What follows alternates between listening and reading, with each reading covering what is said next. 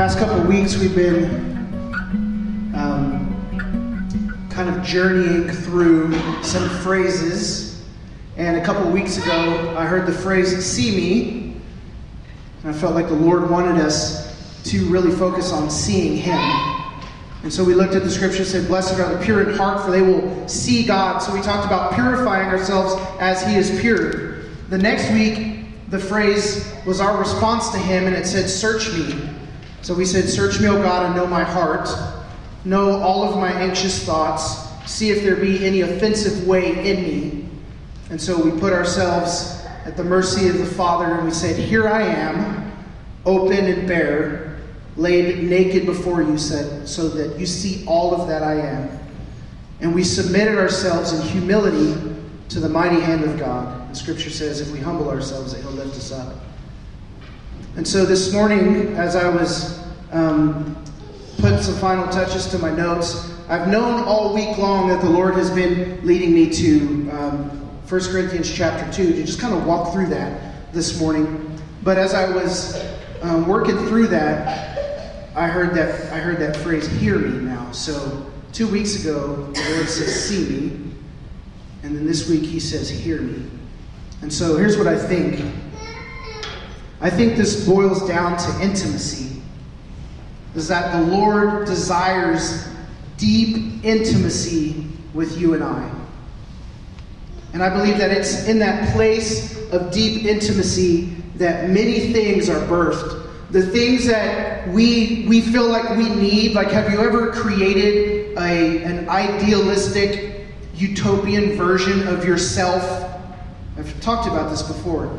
You think man, if I could just, and then fill in the blanks, then you feel like, if I could just do these things, well, then I feel like I'll have a better relationship with the Lord, or I feel like I have a better relationship with the people around me, my spouse, my kids. I feel like I, I would then like the job that I actually do, if I'm not in this one, but if I'm here. And we begin to create these if then statements, right? If I could this, well, then I would be this, or I would feel this, or I would know this, or I would have this, right? And so we create these conditions on our lives. And I think Scripture tells us, I know Scripture tells us, seek first the kingdom and his righteousness, and all these things will be added to you things we worry about, the things that we try and attain apart from the Spirit, but we try and attain it in our flesh, we try and work for it. Scripture interestingly says that those who are in Christ have ceased from their works. Scripture also tells us to cease striving. However, there is a place and there is a there is a, a Jason that exists once I've once I've dived into deep intimacy with the Father, there's a Jason that will be birthed out of that place. And there was a, there's a Jason that will be um, built up and lifted up and strengthened in that place. And so it's not that I try and attain these things, it's that my number one goal in life is to have deep intimacy with the Father. And it's in that place that everything else is birthed. And I think oftentimes we try and get the cart before the horse. We try and do things the other way. I'm kind of getting ahead of myself, but here's what I believe. Essentially, what the Father has said to us over the past couple of weeks is this Seek my face and hear my voice. This is what He wants for us. From the dawn of time, from Adam and Eve in the garden, to Abraham, to Moses, to David, all the prophets, John the Baptist to Jesus, we see progressive revelation of the Father. And I don't believe it's that each one of those people had a full knowledge of the Father. It's that he progressively revealed himself to man in different ways. If you look at the Old Testament, we find the character and the nature and the essence of the Father given over hundreds of years of time as the people who experience the Father in an intimate way, seeing his face and hearing his voice, or seeking his face and hearing his voice, he was revealing his nature so that we began to get different names of God. Not that God has just one name, God has many, many names. And we give him names based on his characteristics, based on who he is, right? And then Jesus comes and Jesus says, Pray like this Our Father in heaven, Abba Father. He reveals another aspect of God to mankind. And so God has continually revealed himself to man over the span of thousands of years. And let me tell you, he continues to do it. Your relationship with the Father that you have now today was not the exact same point by point relationship that Moses had. Right? Even so, like we look at Moses, and I know Christine loves this, this story. There's a Moses generation that is still looking to man to go to the top of Mount Sinai to experience the presence of the Father and then come back down and tell me what it's like. And so as what I've been what I've been thinking about as I've been kind of working through this is is I what I want to what I want to do for you as a teacher of the word, as a leader, as a preacher, as a friend, pastor, whatever title you want to give me during this time, it's not that Jason is the one that acquires all things pertaining to life and godliness in Christ and the Lord and Christian living, and then I stand up here and say, You unworthy unknowing, ungodly, unholy individuals hear what the Lord saith, right? As though I'm above you and you are below me. If you noticed, I don't want to preach from up here, right? I want to be down here. I want to be eye to eye. I'm your peer, I'm your friend. And in the same way that I'm journeying through this life, seeking the face of the Father and seeking to hear God, that which I gained in my journey, I desire to give to you as well. I want to share my experiences with you. I don't have to phrase sentences so poetically all the time. Gosh, Jason, why are you so clever with words? Honestly, I want to share my experiences. I want to share the things that I learn and read. Like, I want to give those to you because the last thing that I want anybody doing is depending on me as their source. Right? I want you to depend on the Father as the source of all things. Right? Why do you think we named this place the source? It was very prophetic. it was very telling of where the Lord would lead us and guide us as we continue to move together as a people seeking his face to hear him and know him. And so I want to help you as I do this, as I experience it, as I read it, invite you into my wrestle and my struggle and my learnings and my gaining as, as I move through this, this walk, right? We're all on this journey and we need help, right? That's what this is about. Disciple community. It's a community. It's a group of people who are self, who are identified by their profession of faith in Christ Jesus and their devotion to follow Him and to know Him, right? We are professed disciples of Jesus. We are learners of him and his ways. So we submit ourselves to his lordship. Right? And so we're a disciple community. We desire to exist in a community to help each other. Right? To help each other on. And so essentially what I believe is happening here is through all of the stuff that we've been um, talking about over the past weeks and what we're going to dive in uh, into here this morning is this is that he's calling us to shift right i love using that word He's, call, he's calling us to shift our senses from physical to spiritual, which means he's moving us deeper into the spiritual things of himself. Because God is spirit. And his worshippers must worship him in spirit and in truth, not in flesh and deceit. Right? Or not in flesh and truth. in spirit and in truth. He's given us this presence and this essence, this being, this living entity, He has put that in us to allow us to move forward in this life in a way that we've not moved forward before. And I feel like some of us who maybe feel like we've hit certain walls, or maybe we don't understand the deep things of God, or, or we're in a rut, or we're still leaning towards religious tendencies, I think it's because we're still putting faith and hope in our ability to understand intellectually and our ability to see physically and touch physically. But he's causing us he's calling us to shift our senses from physical to spiritual. He's wanting us to see with spiritual eyes, hear with spiritual ears, delve deeper into intimate love relationship with himself. And I wrote this, this statement this morning and I thought it was so beautiful. I know. the Lord wrote this through me. Our, our eternal lover is wooing us on this side of time and space. On this side of time and space. Because he's eternal. He's eternal and he exists in the heavens. He's everywhere. He's everything. He is all in all. He's everything in everything. This is God the Father. Right? But here we are with mortal bodies with somewhat of a limited understanding and somewhat of a limited knowledge, right? Still, still, um, still with more things to be revealed and more things to be understood. But here we are on this side of time, where time exists, and time to our physical bodies is a constraint, but He exists outside of time, right? And so on this side of time and space, He's wooing us into an eternal existence with himself.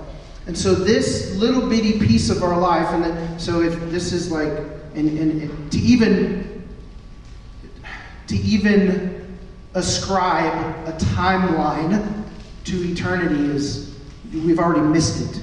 But imagine that this little point in time is the beginning of our lives, and then all the way to that wall is eternity, right? So we're here this this long, and then eternity is like that far except it's infinity that way and infinity that way to infinity and beyond. Right? so, that was my Buzz Lightyear. Um, so, in this little essence of life, and my wife put it this way one time, she said, We spend so much time trying to shape our identity and figure out who we are in our God, um, God grant us 80 years of life, right? Like, if we're going to live here for 80 years, we're so focused on this time, yet we don't focus on who we will be in eternity or what eternity will be like.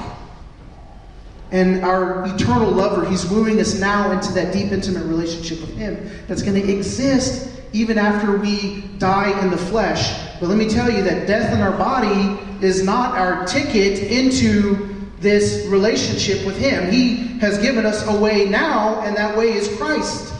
Amen? I don't, you, it, it's not like, just imagine that you're at, at Jason Villanueva's funeral, right? And let's, and God forbid it's drab. I, t- I remember telling Kim one day, and I was actually thinking about this the other day. I said, "Gosh, I was like, I want my funeral to be a party. I want like some EDM. when you walk in, you're like, what is happening here? We had a rave. Now it's Jason's funeral. Like, you know what I mean? And so just imagine we're here, and I'm in here in a casket, and we're just like, well, brother Jason has gone to be with the Lord, and it's the truth." Being absent in the body is being present with Christ. However, He's given us access to deep, intimate relationship and knowledge with Him here and now. And so I want to get as far into that knowledge and understanding and that relationship with the Father now and not depend on when I, well, maybe one day, right?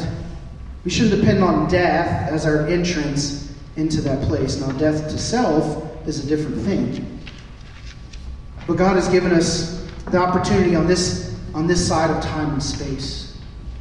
And so, my question is if the Lord is, is wooing us and He's saying, See me, hear me, seek my face, hear my voice, Jesus says, Come to me, all, all who are weary and burdened, I'll give you rest. Right? Jesus, um, and, and this was a very interesting, interesting thing that just happened to me. I was standing in the back, and uh, and I'm singing and I'm watching and worshiping, and, and you know how like if you've ever stared at an image too long and then you close your eyes, you kind of see like the image of that burned into your eyelids, kind of thing, and and uh, they have that little Jesus face. And he says, "Stare at you, know, stare at this blob of, of ink for ten seconds, and look at a wall, and you're like, ooh, it's Jesus." Have you ever seen that on Facebook, right? But I was standing back there and I'm looking this way, and and I close my eyes and I see what is the imprint of these curtains and this frame here that covers our baptistry, and I see that imprint and I say, Oh, Jesus, you stand at the door and you knock. And whatever, you can you can say whatever you want about, oh yeah, of course you saw that image because it was burned into your, your mind. Yes. But when I saw it, I use it as a trigger to say, Yes, Jesus, come in. Be here, be in this place. Yes, Father, walk in and dine with us. And Jesus says this, Behold, I stand at the door. And I was just like, you know, I'm just going to call that a door. And I say, Jesus, come through that door. Yes, we open that door to you. In Revelation, it says, uh, I sent the door and I knock. If anyone would open it, I'll come in and I'll dine with him, or I will sup with him. And it's not like there's a physical address that we can drive to, and there's the door where Jesus knocks, and we open that door, and then here comes in Jesus, and there's a table that we sit. There's no physical place that exists like that. Where does that exist? It's it's in the heavens. It's a spiritual thing. He invites us into a spirit. If by nature and by no other way, in no other way, shape, or form, invites us into a deep spiritual relationship with Him by faith. And so we have faith in this. And so if He says, Come to me, stand at the door, knock, let me in, see my face, hear my voice, know me, my question is, will we answer? Will we answer? Will we say, Yes, Lord? Is our life is our life about Christ or is it not about Christ? Is our life about becoming who He desires that we become in Him or is it not about becoming who He desires that we be? And I tell you that oftentimes I'm like this Better's one day in your courts, except I spent three days binging on Netflix. you know what I mean? And I'm like this constantly, but the beautiful thing is that He calls us back into, right? He loves us. We're disciplined by our Father. He continually woos us back. He woo woos us. You, you guys know that word woo, right? It's like if you are a male and you've ever had a thing for a female, you went into woo phase, where you began to try and, you know, hey. How's it going? right? But it's not like the Father's in heaven, right? But he, he loves us so much in such a way that he, he beckons us, he calls us, he woos us into that deep relationship with him. Amen. That was my intro.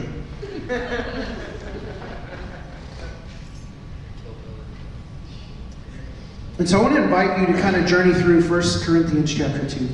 And this all falls in line with what I was saying. The Lord's calling us to shift from relying on, on only worldly knowledge, intellectual reason, and living in a physical, tangible realm and world to allowing Him to shift all of that into the spiritual.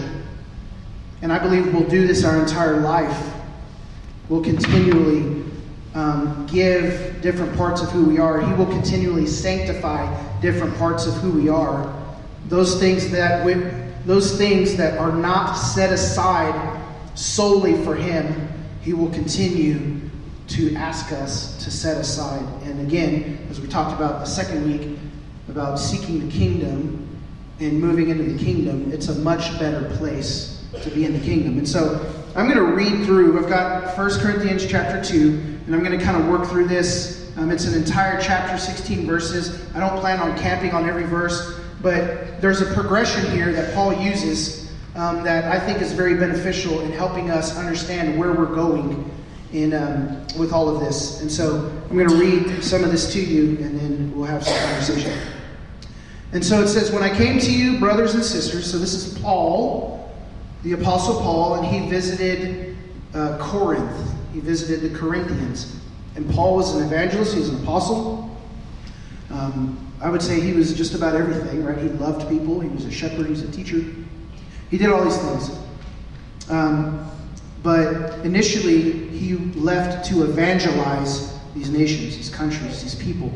And to evangelize, it meant to share the good news of the kingdom, right? The good news of Jesus Christ and the kingdom come.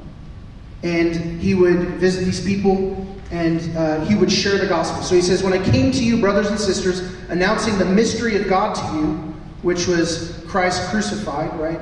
Jesus coming as the flesh, living a perfect life, being crucified for us, um, for the forgiveness of sins, and then being raised from the grave, and then ascending back into the heavens and being seated at the right hand of the Father, this mystery of the gospel. He said, I did not come with brilliance of speech or wisdom he said, I decide to know nothing among you except Jesus Christ and Him crucified. I came to you in weakness and fear and much trembling. My speech and my preaching were not with persuasive words of wisdom, but with a demonstration of the Spirit's power. So that your faith might not be based on human wisdom, but on God's power. And so Paul says right out of the gate, when I began to preach Christ to you, I didn't rely on myself. I didn't rely on in- intellect. I didn't rely on wise words of men. I didn't even use sentences that sounded smart in any way, shape, or form. I spoke very clearly. I spoke very plainly. And I said things in such a way that you would understand and not think that I was eloquent or not venerate me or raise me to a level that I didn't want to be at, right? He said, I didn't come like this Thus saith the Lord. Eloquent, presentable, suit and tie, and you know hair slicked back and Sunday best. Like it's not this is nothing wrong with that, but this is not the method that Paul utilized to preach the gospel. Right? He said, I didn't, I didn't, I didn't want to sound wise among you. I wanted you to know Christ and Him crucified. And when I spoke that message, when I evangelized, when I spoke of the gospel of Jesus Christ, the Holy Spirit partnered with me in that endeavor, and the power of God showed up and miraculously changed people's lives. That was evangelistic preaching. And let me tell you, like, and, and, and Christine has a story, I'd love for her to share at some point in time. But she has a story of where she evangelized to a woman who was in need. And the only thing that she did was point him to the Father, point her to the Father. Jesus loves you. I mean, simple things that we would say to people, not, well, you know, in the beginning. Right? And it's good to educate people, but the power of God plus the simple message of Christ and Him crucified is enough to change a person's heart. And Paul didn't try and employ any kind of other method to try and convince people of Jesus. There's no convincing people of Jesus right?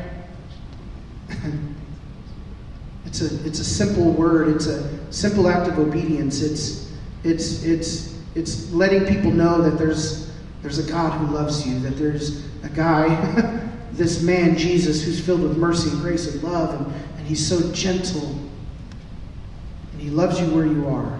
That's a simple message. And so I thought that was really interesting because I used to read this and I used to quote it all the time. And I would say, you know, preachers, we don't need to be this and we don't need to be that. We just we just need to, you know, rely on the Spirit's power and do this, that, and the other. And, and, and that's all true.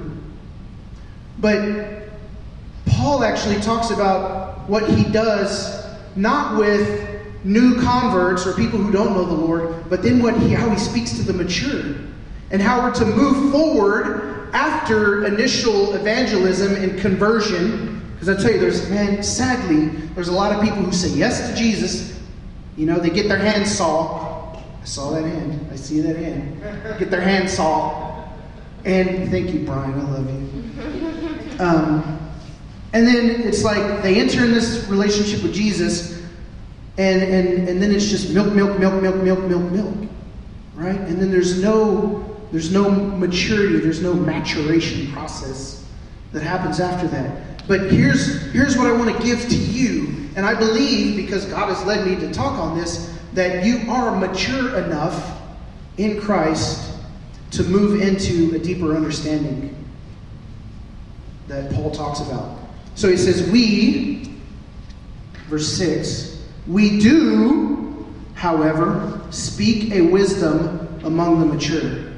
So he's saying, new believers, not a wisdom of man. Right?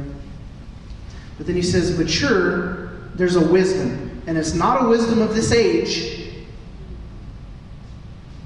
not a wisdom of this age, or of the rulers of this age who are coming to nothing.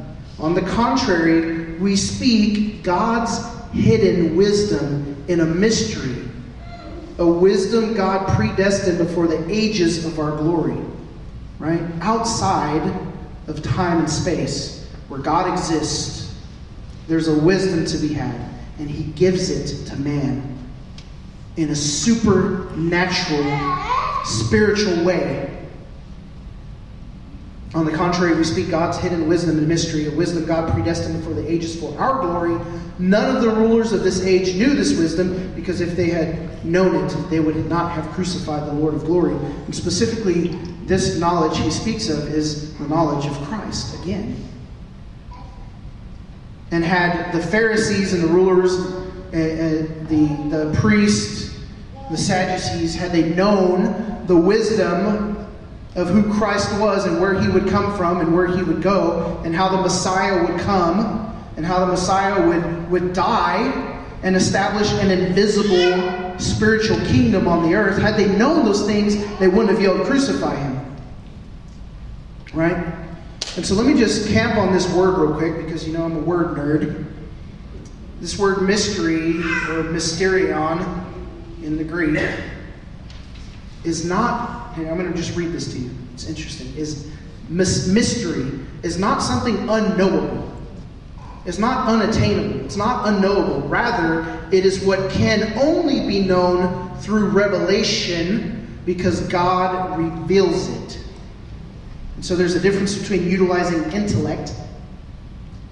There's even a difference between utilizing strategy in studying the word, strategy in study and concordances and dictionaries and definitions in Greek and Hebrew and sentence structure and, and verb tense. Right? All those things are good in the structure of a sentence to understand what's happening.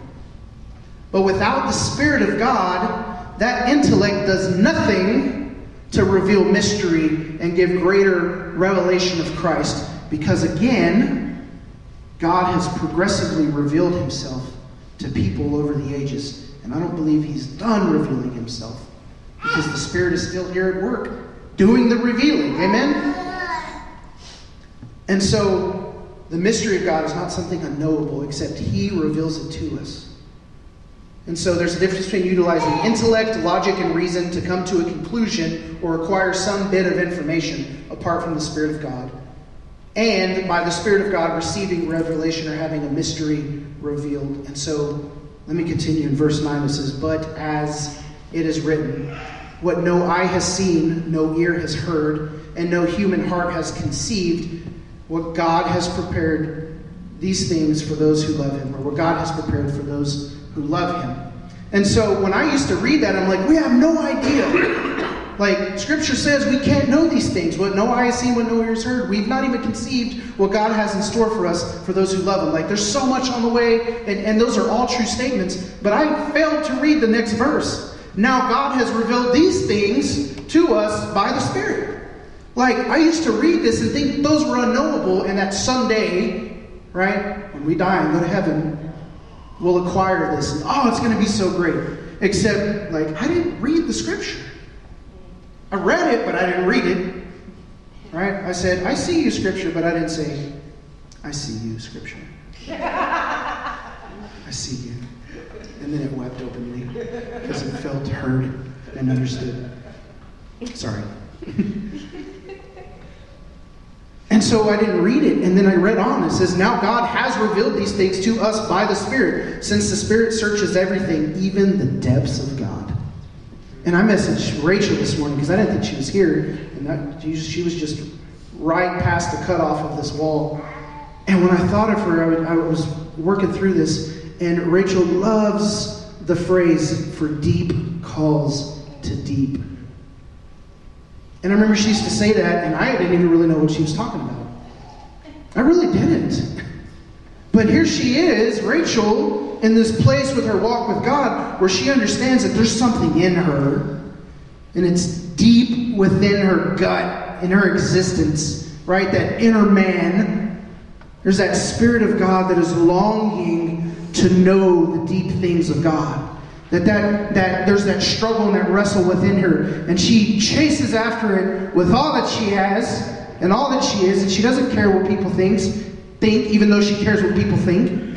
She cares what they think, but she doesn't care what they think, or else she wouldn't be the person that she is today. And there's something in her, deep within her, that is that is crying out to the deep things of God, saying, I want to know you more. I want to see your face. I want to hear your voice. God, I will do whatever it takes to know you more. I'll look like an idiot. I'll travel the city and go to 50 churches and have pastors tell me that I need to have one pastor and submit myself to one body. All right?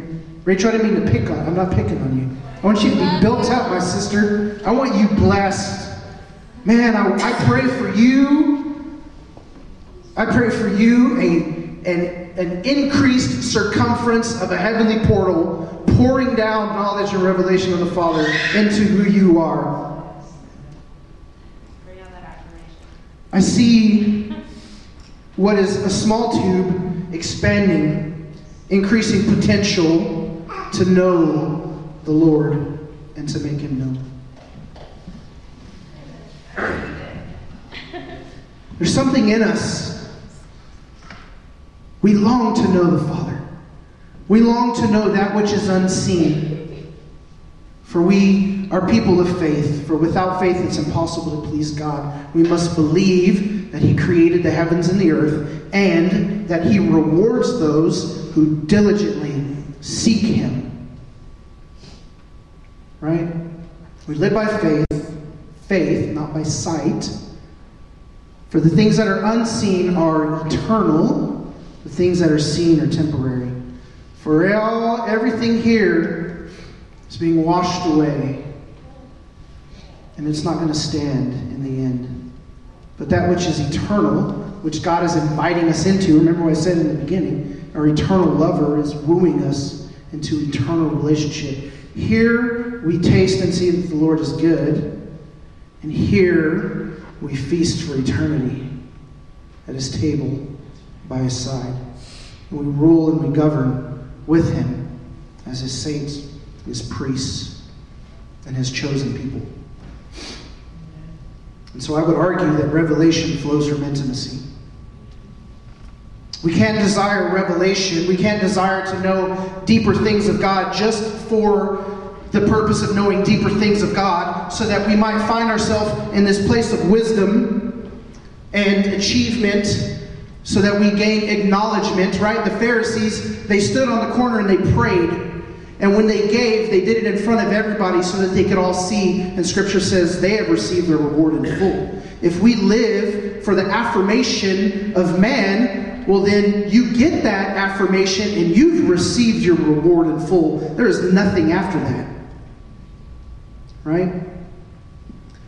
And so we don't live to just acquire knowledge and status and, and deep understanding of Scripture so that we can sound like we know what we're talking about, even though we are really just regurgitating maybe something we heard from somebody else in some other sermon, some other preacher who spent the time on his face seeking the face of God, gaining wisdom and understanding and knowledge and revelation. And we take it as our own and we steal it and we use it for affirmation.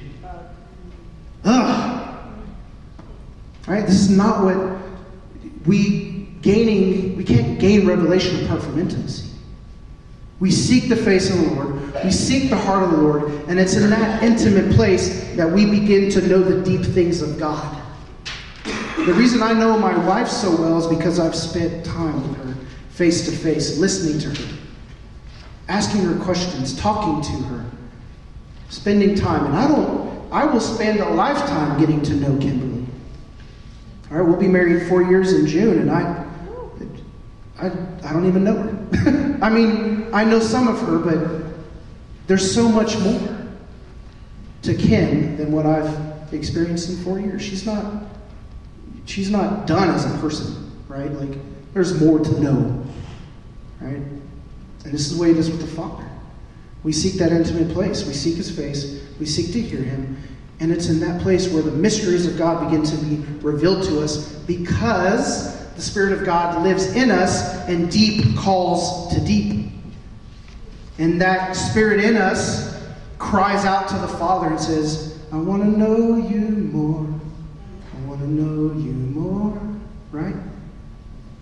So pull me a little closer. Take me a little deeper. Such a good song. And so intimacy precedes revelation. We can't get the cart before the horse. So let's move on. Verse 11. For who knows a person's thoughts except his spirit within him? In the same way, no one knows the thoughts of God except the Spirit of God.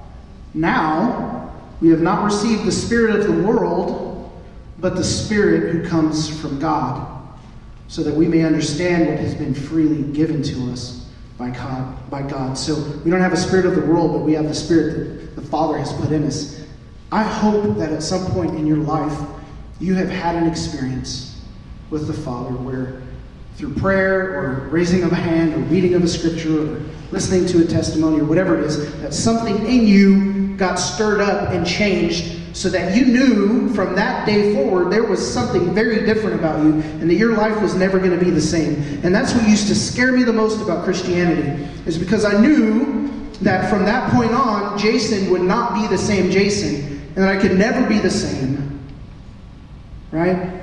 And when I tasted of that that when I heard that voice, when I experienced the, the Spirit reaching down and pulling me into this supernatural, eternal relationship with Him, starting here on earth on this time, on this, this side of time and space, right? I knew there was something that was going to be very, very different about me as I continued moving in my relationship with Him. And I knew I'd never be the same. And He used to scare the crap out of me. And I used to sit in churches, and people around me would worship, and I would cry, and I would cry, and I would cry. because I wasn't ready. Because I knew that I was going to have to give everything. And I was so scared and I was so afraid. Because there was something in me that was crying out and longing for something more. Amen. And so scripture tells us that we can know the thoughts of God. Can you go back just one time? One, one slide, verse 11. It says, For who knows a person's thought except his spirit within him? In the same way, keep going. No one knows the thoughts of God except the Spirit of God. Now, we have not received the Spirit of the world, but the Spirit comes from God, so that we may understand what has been freely given to us by God. And so, what it's saying is, we can't understand the thoughts of somebody unless we have their spirit. Right? Have you ever felt like maybe with a loved one or a kid or whoever it is that you could just like read their thoughts? Like, and then in most relationships, the rub is that you can't read each other's minds, and so then it's a very difficult situation. and you wish you could read each other's minds.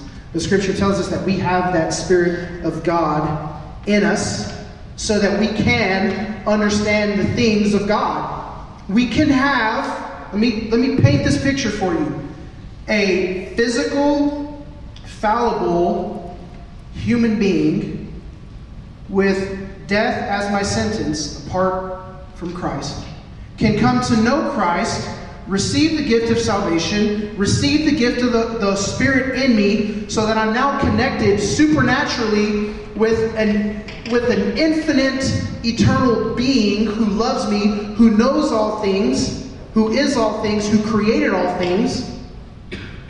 And it tells me that because His Spirit is in me, I can know His thoughts. Have you ever, I mean, to, This must have been blasphemy to the Jews. It must have been. Because here come these Christians, these little Jesuses. It was a derogatory term. Little Jesuses. Here come these little Jesuses thinking they can know the, the thoughts of God. That's blasphemy off with their heads. Right? I can know the thoughts of God, the eternal creator. Like, what? This is what Scripture tells us. And do you know why we can know the thoughts of God? Because the Spirit's in us, but because He wants us to know His thoughts. Right? I, there's. with my wife, so my wife isn't like, she's not a feeler. Like, hugs and those kinds of things, like, that's kind of last on her list. And there was one time where I was hugging her and I was holding her, and you know she squirms a little bit sometimes. and I was, I had my arms around her, and I said, I wish you could just feel the love that I'm like exuding from my existence in this hug right now. Like I wish I could just like poof, send some shockwave of love through your body. Hey, right through my hug. Like I want you to know how much I love you in this moment. The only thing I know how to do is just hold you here for a second. And let me tell you that the Father desires that we know His heart. Because when we know His heart, we find a place of beautiful intimacy and identity that is like so great that anything else in this world fares, fails in comparison. He wants us to know His love. And so He's given us His Spirit. So that as that Spirit calls into and cries out to the depths of the intimacy and the knowledge of the Father. It's through that communion, that relationship, right? Our spirit communes with His spirit and confirms that we're children of God. And so when we get into that place, we can allow the Lord to speak over us, to give us knowledge and understanding and wisdom, and show us the mysteries of the eternal. That's pretty hardcore stuff. Right? That's not Jesus died on the cross for your sins and he loves you, and if you give your life to him, you won't die and go to hell. It's a very different message. Very different. And there's a time and a place for that, but there's a time and a place for this. And I believe, and again, I'm so grateful as, I, as, we move forward in these times, and I, I'll probably beat this dead horse, but like my heart for you is the heart of the Father for you. And that we create this environment to where you can come face to face with that heart and hear and know and experience and understand so that as you leave this place, you don't say, Man, that was a really good sermon that Jason preached. You say, I want more of God. I want more Christ. I want more intimacy. You leave this place saying, I've got to go find the secret place because I want to see the face of God and I want to hear his voice and I want to know him. That's the purpose of this. To stir up in you desire for that.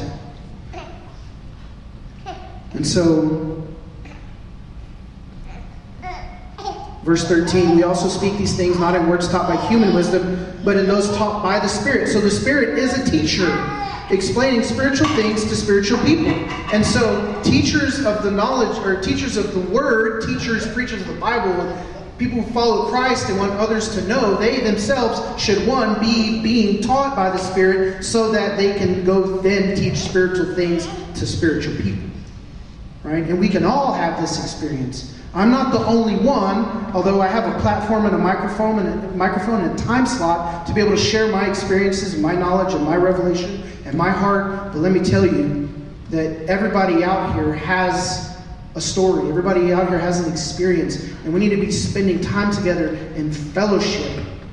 Right? Yeah, we might be eating a bowl of chili, but we need to be speaking into each other and letting each other know the testimony of the revelation of the Father to us in our time. It's a very powerful place. But the person without the Spirit does not receive what comes from God's Spirit because it is foolishness to him. He's not able to understand it since it is evaluated spiritually. So Paul's saying there's some people who don't have the Spirit of God, they're not going to get this stuff. Right? The spiritual person, however, can evaluate everything, and yet he himself cannot be evaluated by anyone. That's really interesting. Another scripture says judged. The spiritual person, however, can judge everything, and yet he himself cannot be or judged by anyone.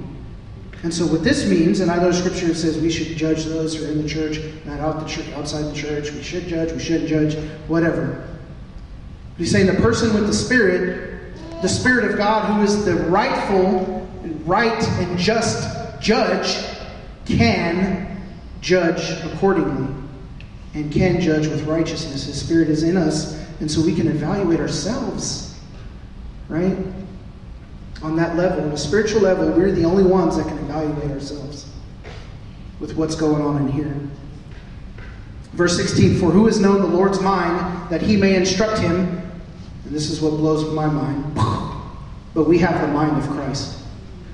So we have the Spirit of the Father, Spirit of God in us, allowing us to have revelation, not acquired knowledge out of the works of the flesh, work to understand these things, but the Spirit speaking to us in such a way that we have some sort of truth, some sort of life changing something that happens in us that continues to throw us and motivate us and drive us towards deeper intimacy and knowledge and understanding of who the Father is. Right? And it says, who has know the Lord's mind and we may instruct him, we have the mind of Christ. So not only do we have a spirit, but we have his mind. And so when I looked up this word, because I'm the word mind, right? The reasoning faculty is what that is. Our mind allows, it's the faculty, it's the thing we employ to reason and use logic. And A plus B equals C. This, this, this. Right? That's a very Greek intellectual, Platonic way of thinking, linearly. But what the Spirit of God does is it takes us off of that, takes us out of the place of time and space, and it moves us into the eternal and the spiritual and the mystery.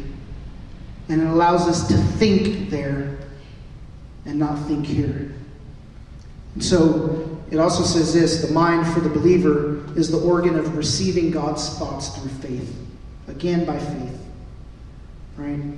And so we have the Spirit of God in us calling out, and we have the mind of Christ allowing us to know his thoughts, and then to apply, right, that logic and reason to those thoughts and come to a place where we know things and understand things because God has revealed them to us, not because we thought so hard about it, we finally got it.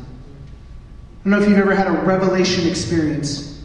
And I would say, as we talk about progressive revelation, I would say that although Paul, the Apostle Paul, had great revelation of Christ, he had physical manifestation of the Lord Jesus in front of him, and was blinded, right, and didn't eat or drink for three days, had his world rocked. The Lord intervened and, and shifted the trajectory of Paul's life, and Paul devoted every part of his being, right, even his body, he sacrificed his body, being whipped and beaten and thrown in prison and going hungry and being shipwrecked and all these things to know the Father. But then we, we move further in the Bible when we get to Revelation, which is what we really see is, is Christ and the heavens and the Father and mystery revealed. We see, a, a, a, we see an increased revelation of that which was, that which is, and that which is to come. And John receives this revelation. And if the Spirit of God that lived in John, who received revelation on the island of Patmos, can receive such great revelation of Christ and the Father and the heavens and His plan and His love, His intimacy, His grace, and His mercy, by that same Spirit, God can reveal those things to us. But it's not that I get in a corner and say, Lord, I want to have a John revelation. It's that I say, I want to know you more. I want to see your face. I want to hear your voice. And what the Lord sends down that heavenly portal into the depths of your spirit is exactly what you need to know in that moment. And so, do we want it? Or don't we want it? Do we want intimacy with the Father? Do we want to know Him? Like, I, I think of this, I'm like, man, there's mystery to be made known. The thoughts of God, the mind of Christ, that's amazing. I want that. But I have to recommit myself to that place of intimacy. Jesus would say to the churches, or one of the churches in Revelation, as John received this revelation, he would say, You've forsaken your first love. All right? And I've heard people call this place where we go back to our first love as activating or walking through that love gate. Have you done this with people? Would you like to lead us in that? It starts in intimacy. And so here are two things. One, approaching the Father and saying, Yes, I want to know you. And two, maybe you're in a place where you said, I've never, like, I know the Spirit of God lives in me, I'm different, I love Him, I want to know Him more, but I'm just asking for an increased experience. And it's not all about experience, right? We're not asking for experience only. But if Scripture's telling us that the Spirit of God is in us, and we've not we've not acknowledged that or asked or, or, or, said, Yes, I agree with that, I want more of that, or yes, it's spiritual, I want to walk into that, whatever it looks like. Jesus, I just want to know you more, but I've been held back for whatever reason. Maybe you've held back the Spirit in you. Maybe you've not believed that the Spirit is alive and active. Maybe it's like too charismatic or too crazy or too weird or it doesn't sound biblical or whatever it is. There's fear for whatever reason, like, can we come against that? Because we need an increase. Right? We need an increase. I want more of that. I want more of God. And that's what it boils down to. The deep calls to deep. There's something in us. We might not always feel it, but there are those moments where we long. And it hurts. And we know that there's something, and we just say, Can I just get there? And I believe that is our invitation in that moment to deeper intimacy with the Father, to hear Him, to see Him, to know Him. Amen? Christine, will you lead us in a time? Just, just lead us in a time. you guys good? Yes. Do you want the Lord? Yes. Amen. Well, let's just focus our minds and our hearts on Him. Jesus, right now, we just open up our first love gate, which is in the heart of our hearts. We open that door to you and we ask that you just take our hand.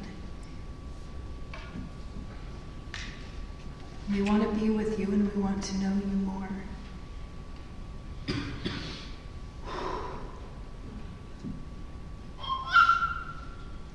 And right now, I just I see that, that living water just flowing up around our feet. By faith, just take Jesus' hand and have him lead you wherever he wants to lead you.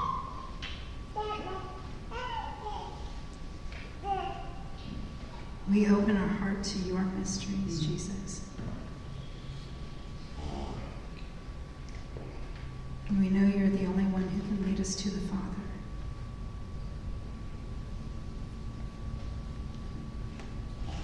So take us where you want us.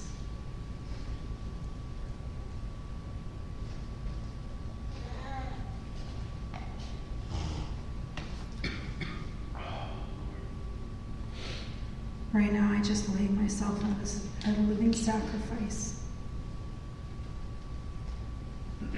set apart for you.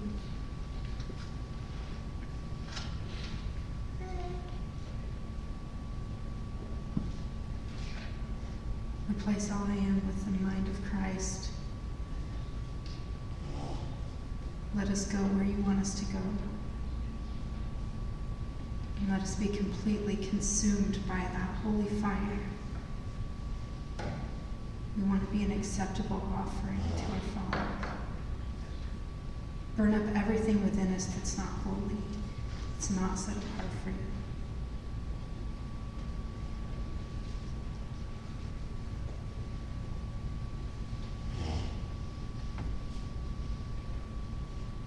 You'll just, in the Spirit, hold your hand out. Hold your hand out to Jesus. He has something for you. Ask Him to open your, your spiritual eyes, your spiritual ears to know what He's giving to you. And if you're confused about what it might be, just ask Him. Say, what is this? What is it for?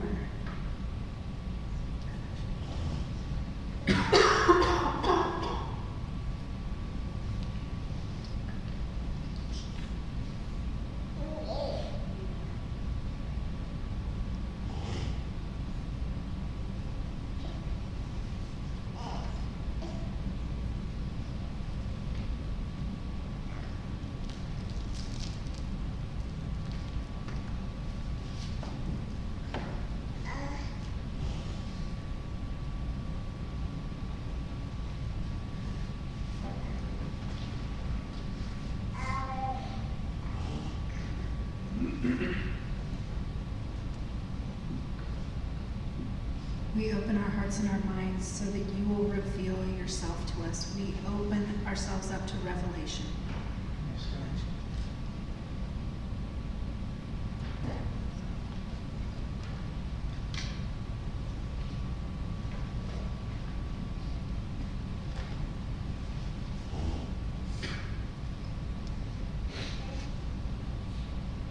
I get the sense that the Father just wants to be more intimate with us.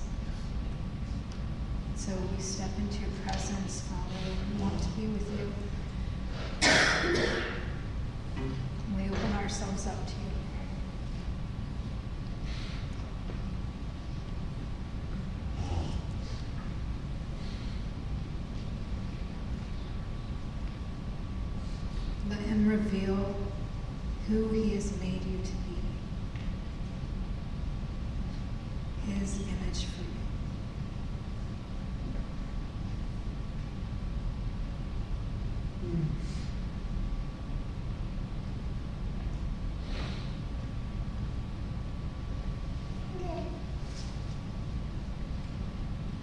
Okay.